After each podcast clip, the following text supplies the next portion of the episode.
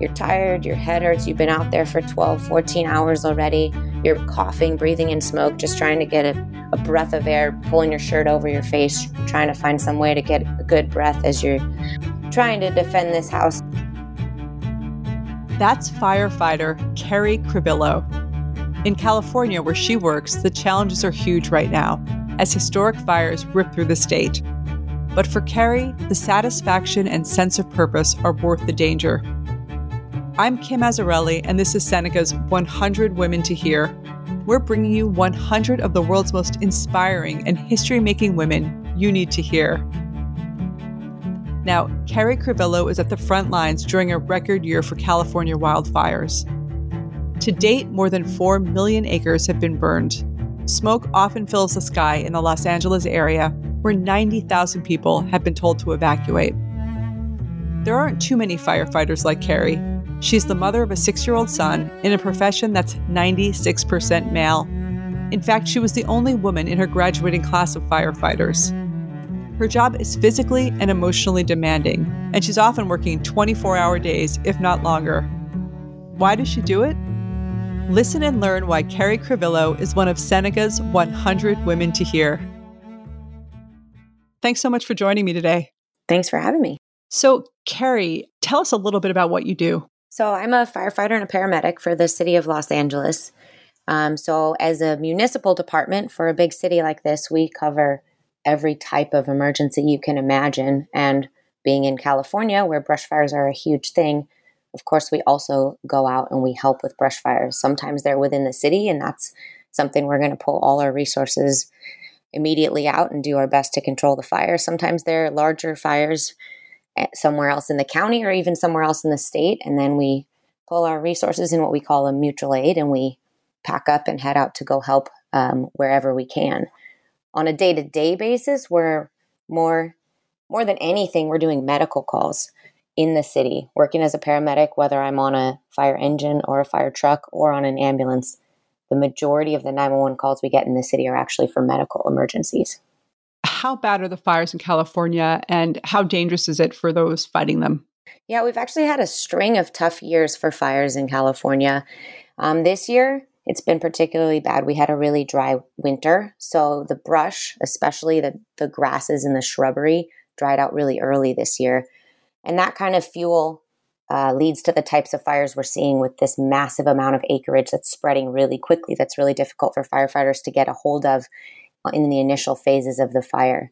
Um, on top of that, it seemed like sort of a perfect storm of factors all came together right around Labor Day when there were some storms with lightning and also a ton of uh, heat waves all in a row, um, which creates sort of a situation where the the fuels, like I'm talking, you know, the shrubs, the grasses, not only are they dry to start out, but overnight the temperatures aren't cooling. There's no moisture coming back into the fuels, so any small thing can spark it off, whether it's lightning or whether it started an accidental start from some campers or some even unfortunately intentional starts sometimes by arsonists. And these fires have just been spreading extremely rapidly. And when they all sort of kicked off simultaneously throughout the state, it became more challenging for us to manage as firefighters because our resources are spread more thin throughout the state. So we share resources like the super scooper airplanes and the water dropping helicopters, and those are often leased or shared between different fire departments and agencies. And we're just spread really thin and having to rely on national resources, which take a little longer to get here. So, when you're fighting these fires, what is a day like? I understand you work 24 hour shifts, sometimes longer. Yeah, we normally work 24 hour shifts. So in the city, when we come to work, we come at six one morning and don't go home until six o'clock the next morning. And that's our standard. So we're all pretty used to that. When we get out on a brush fire, um, initially we're usually going to be sent out for a minimum of 36, sometimes even 48 hours before you get a break. So you may be actively fighting fire without sleep for multiple nights in a row. Um, you may not even get your first meal or food for sometimes 12 to 16, 18 hours into the fire before you're able to get a break just to have something to eat. Um, so that can be really challenging. We we've all are as prepared as we possibly can be every day on the fire engine. We have with us a bag. We call it our go bag. So we always have some stuff with us: sunscreen, water, chapstick, um, everyone has a couple little snacks, whether it's like beef jerky or trail mix or protein bars, something that you can have so that in the event we do get sent out, we can get by with what we have just in our little pack for the first 24 hours and maybe a dry t shirt or some clean socks to throw on. And then it's not really until these fires develop into a, a bigger incident. So maybe 48 hours in, or sometimes even longer than that when they establish a full base camp. And that's at that point, we're going to have resources we need. They'll have trailers with showers, they'll have food for us, and they'll be able to meet our needs and have enough personnel and resources so that you can take your engine and your company down off the hill for a little bit, get some food, sometimes get a nap, sometimes a few hours of sleep, and let somebody else come and take over the work you are doing. So we can sort of basically it becomes shifts then. And then those are typically either 12 hour work periods or sometimes 24 hour work periods, and then you'll get a rest period between. Wow, incredible. Well, it sounds like obviously very difficult, dangerous work. Why do you do it? Um, what motivates you to keep going? You know, I feel really lucky to have the job I have. I love it. Um, every day we go to work is something different. It's not like I know I'm going to go in and have a meeting and write a paper or submit a draft of something. It's every single day you show up, and who knows, you could be in the middle of breakfast and have the biggest fire of your career. You could be in the shower and get sent to a shooting. You could, we just, anything could happen at any moment. And there's some fun to that, some element of excitement and adrenaline and, and just fun of the unpredictability of it. But I think the biggest thing is the camaraderie we get from it. It's like being on a team. I was on sports teams my whole life. And then this is sort of just a continuation of that. We show up to work and we each have a different position we're riding that day, whether it's driving the fire engine to being the captain on the engine or riding as a firefighter on the seat on the left or the seat on the right and knowing exactly where you sit is going to dictate what you do. So if on Monday I'm riding in the seat on the left as a firefighter, I know exactly what I'm going to do when we show up on a fire. If on Tuesday I'm riding in the seat on the right, instead of pulling a nozzle to the fire, I'm going to be connecting to the hydrant or I'm going to be grabbing one tool instead of another. So it's almost like a choreographed dance we all know exactly what needs to happen. And obviously, that requires a ton of training. But there's something so satisfying when we actually get out, we have that moment. We need to perform, and everyone does exactly what they're supposed to do, and it all comes together in sort of this like perfect process. Of course, nothing's ever perfect. Something always is going to go wrong, but it's about adapting, overcoming, and then in the end, when we solve the problem, whether it's putting out a fire or getting pulses back in a cardiac arrest or figuring out a way to cut into a car that has been smashed and we're having to to perform extrication to get a patient out whatever it might be it's that experience of working together with your teammates your coworkers and then coming out with this common goal that's just like ultimately so satisfying. I think that's really what keeps all of us coming back.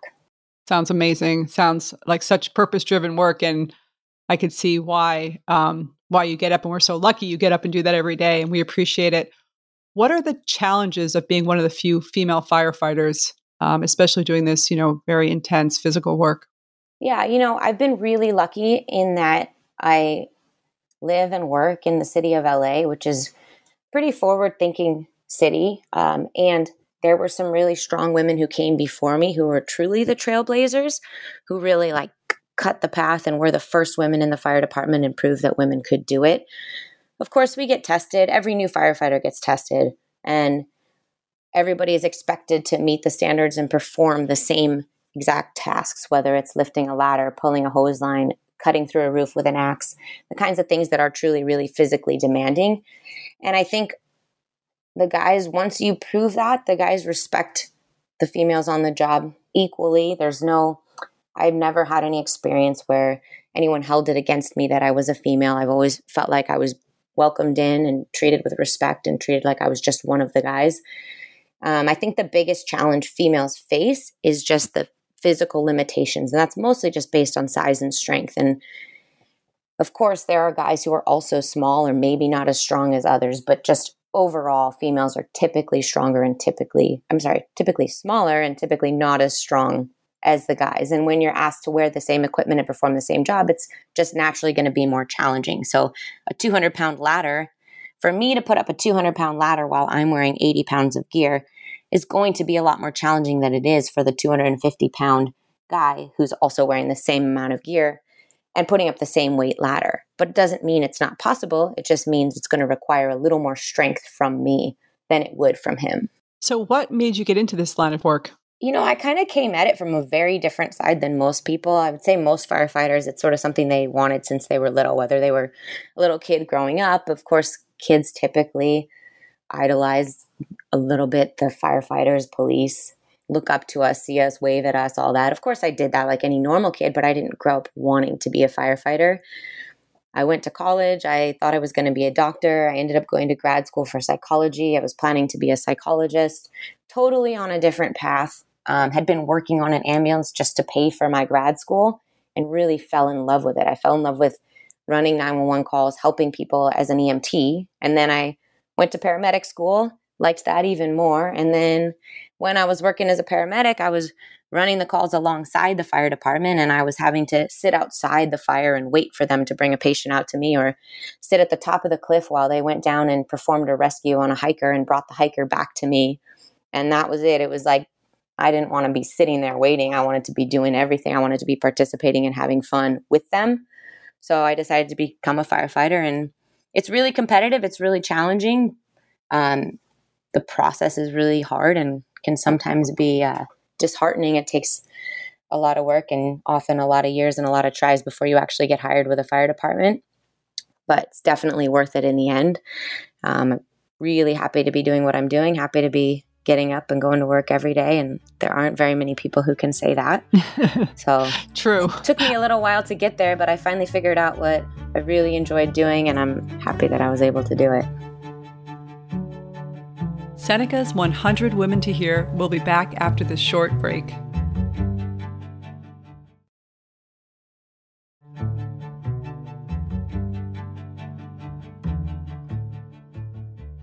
What has been the most difficult moment you've experienced during these fires, and how did you get past it? Yeah, you know, I think um, the classic answer to that would be any of the moments where all of a sudden the fire kind of turns and turns towards you. Um, whether you're fighting brush fire or a structure fire, that moment where all of a sudden you feel like vulnerable, you feel the fire coming up at you. I've the distinct memory from a summer ago, um, fighting fire, trying to defend a structure. The brush fire was coming up the hill towards us, and then one of the structures, one of the homes to the side of our, the home we were defending, took off, and then the home to the other side of the one we were defending took off, and all of a sudden you're you look up and you realize you're surrounded by fire. Um, the air is really smoky. We're not breathing off of a tank like we would in a structure fire. So on these brush fires, you're sort of coughing, choking through the smoke, trying to put some water, trying to defend the home that we were there protecting. Um, and then ultimately having to make the judgment call that for our safety, we had to retreat, we had to leave. So you're there doing everything you can, putting yourself in a situation where you're physically really uncomfortable. You're tired, your head hurts, you've been out there for 12, 14 hours already. You're coughing, breathing in smoke, just trying to get a, a breath of air, pulling your shirt over your face, trying to find some way to get a good breath as you're trying to defend this house and then ultimately having to say hey for our safety you know we can't. We'll risk a whole lot if there's a somebody we can save. We'll do a decent amount if there's a, a structure we can save but at some point no matter what we have to pull out for our own safety. So that's a moment that definitely comes into my head. But when you ask that question initially i think really the biggest challenge for me isn't so much the specific moments on the fire. That's what we're trained to do. That's what we signed up for. And we all know what we're doing. We take the risks. We do our very best to stay safe. And of course, we have scary moments where you have to take a deep breath, gather yourself, and make an appropriate decision, whether it's continuing to fight or to back out or whatever it is you need to do. But I think, sort of, a different answer that's really the most challenging thing for me, and I think for a lot of the guys and girls I work with, is just figuring out how to balance such an intense and demanding job and then having a normal life too and trying to come home from 4 days where you're risking your life fighting fires and come back home and be a normal parent, a normal husband, wife, brother, sister, just to function in a normal world where people are really stressed out about something that relative to what you've just seen seems so mundane and so not important, but you still have to interact and be a part of the normal world as well. I was just thinking about that as you were talking and you were describing your work. I was thinking, wow, what we deal with and the things that are sort of pressures in everyday life must seem pretty ridiculous when you hear about them. I was thinking that exact thought. So how do you how do you do that? I mean, you must be relatively good actress as well, or you have to learn to learn to be, you know, learn to be empathetic because people are standing obviously not in your shoes, but I I can understand how that could be hard. Yeah, of course. And there's I have a 6-year-old, so I don't know if how familiar you are with six year olds, but sometimes very small things become very big deals when you're a six year old. And it's sometimes I have to remind myself, okay, like he's really upset that we're out of his favorite snack, but that in that moment, that's his emergency, even though I'm thinking, like, come on, kid, you don't know what the six year old I just saw, saw yesterday who had to deal with a family member getting severely injured in front of him, or the things that we we see that other kids experience, you know I'm lucky. My kid is lucky. He has a good life and he hasn't had to deal with that. So for him, maybe the fact that we're out of goldfish is a really big deal. But yeah. So of course we have to transition well, and uh, sometimes it can be challenging. And I think we all depend on our families and try to communicate with them and teach them to be as understanding as they can. That when we sometimes we come home from a really rough shift, maybe we had a something really stressful happen at work. Maybe I just told a mother that her son died, and then I have to come home and be a mom to my own son. Sometimes it's a lot and you have to find coping mechanisms um, and you have to have people you can rely on. So i have family and i'll sometimes say to my mom hey i need to go take a walk. I need you to watch my son. I need a little time just to calm down and clear my mind and be ready to then switch into the role of being a mom and being able to be there for him. So i think part of it is just recognizing when you are tapped out when you do need a break or you need some help. It sounds like you know with your your educational background too you're super well prepared um, i mean to make those transitions. I mean how how have you found other people coping? What are the coping mechanisms that people use in these situations? Yeah a lot of the a lot of it is actually just depending on the camaraderie we have at the station so while of course the department has resources for us we have psychologists we have um, liaisons, peer support, uh, groups that will actually come out to your station after a particularly stressful incident to do a debriefing and all of that. That's all there for us. But I find more often than not that the guys really just want to all sit around the kitchen table, have a cup of coffee, and vent to each other. There's sort of a, the experience we have is really hard for outside people to understand. So it'd be hard for me to come home and tell one of my friends the details about what I saw at work because it would either be traumatic to them or they just wouldn't understand it or wouldn't exactly know how to respond in a way that I needed. And so we really depend on each other for that. So we'll come back anytime there's a stressful call. People always seem to gather in the kitchen, sit around the table and talk and talk about what I saw. What did you see? What did we do right? What did we do wrong? And most of the time it's like we did everything we could. That was just a bad situation and this is the outcome and and there's rarely a time where people are blaming themselves or getting really down on themselves or anything like that. It's usually just just venting together, experiencing that camaraderie and support from each other. And then of course if it's something beyond that, then we absolutely will use the resources that are there for us. So in this period of COVID, how has the job changed and what has been your experience as a frontline worker during this period? Yeah. So this has been a really tough year for us over here because we started with COVID and then we went right into um, the BLM and the riots that went along with that, which hit our city pretty hard. Mm-hmm.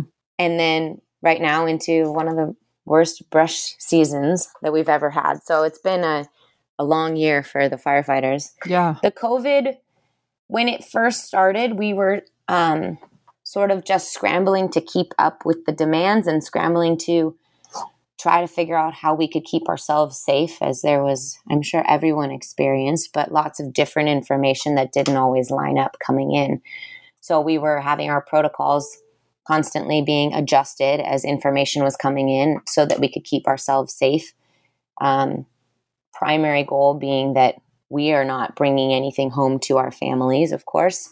Um, and sort of seemed like we got took a little bit but we got we, we got on top of it and we had all the necessary equipment and gear and we were doing our best to take care of all the patients while keeping ourselves safe. And we were very lucky as a department the number of people who got COVID um, wasn't super high. Unfortunately, we did have one firefighter pass away from it.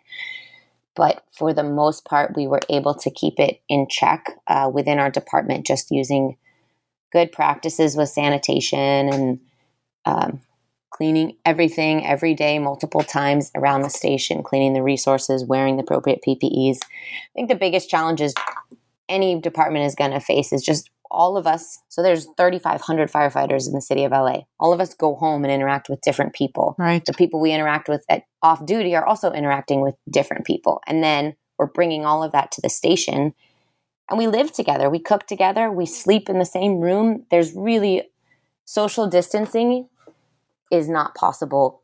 Mm-hmm. Really, of course, we did our best, but there's just no way when you have 18 guys living in the station together that you're not going to be sharing a space. Right. And so the biggest concern was just if and when one person at the station got it, how to keep it from running through all the guys at the station. Wow. Well, I mean, it's incredible. I have a, we've talked to some other folks who are um, intensive care doctors also, and it's just so hard to predict what could happen. So um, the fact that you live together, and as you said, you're 3,500 people, and, and the, the multiplier effect is pretty real. So obviously, you must face some fear in, your work. How do you overcome that fear? I mean, how do you train yourself? How do you train your mind?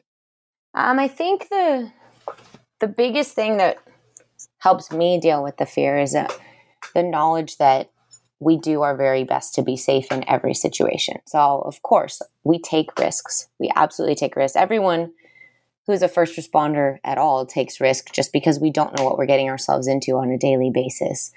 Um, but we train extremely hard uh, from the time you're a brand new firefighter all the way up until you're and you promote into a captain or chief rank.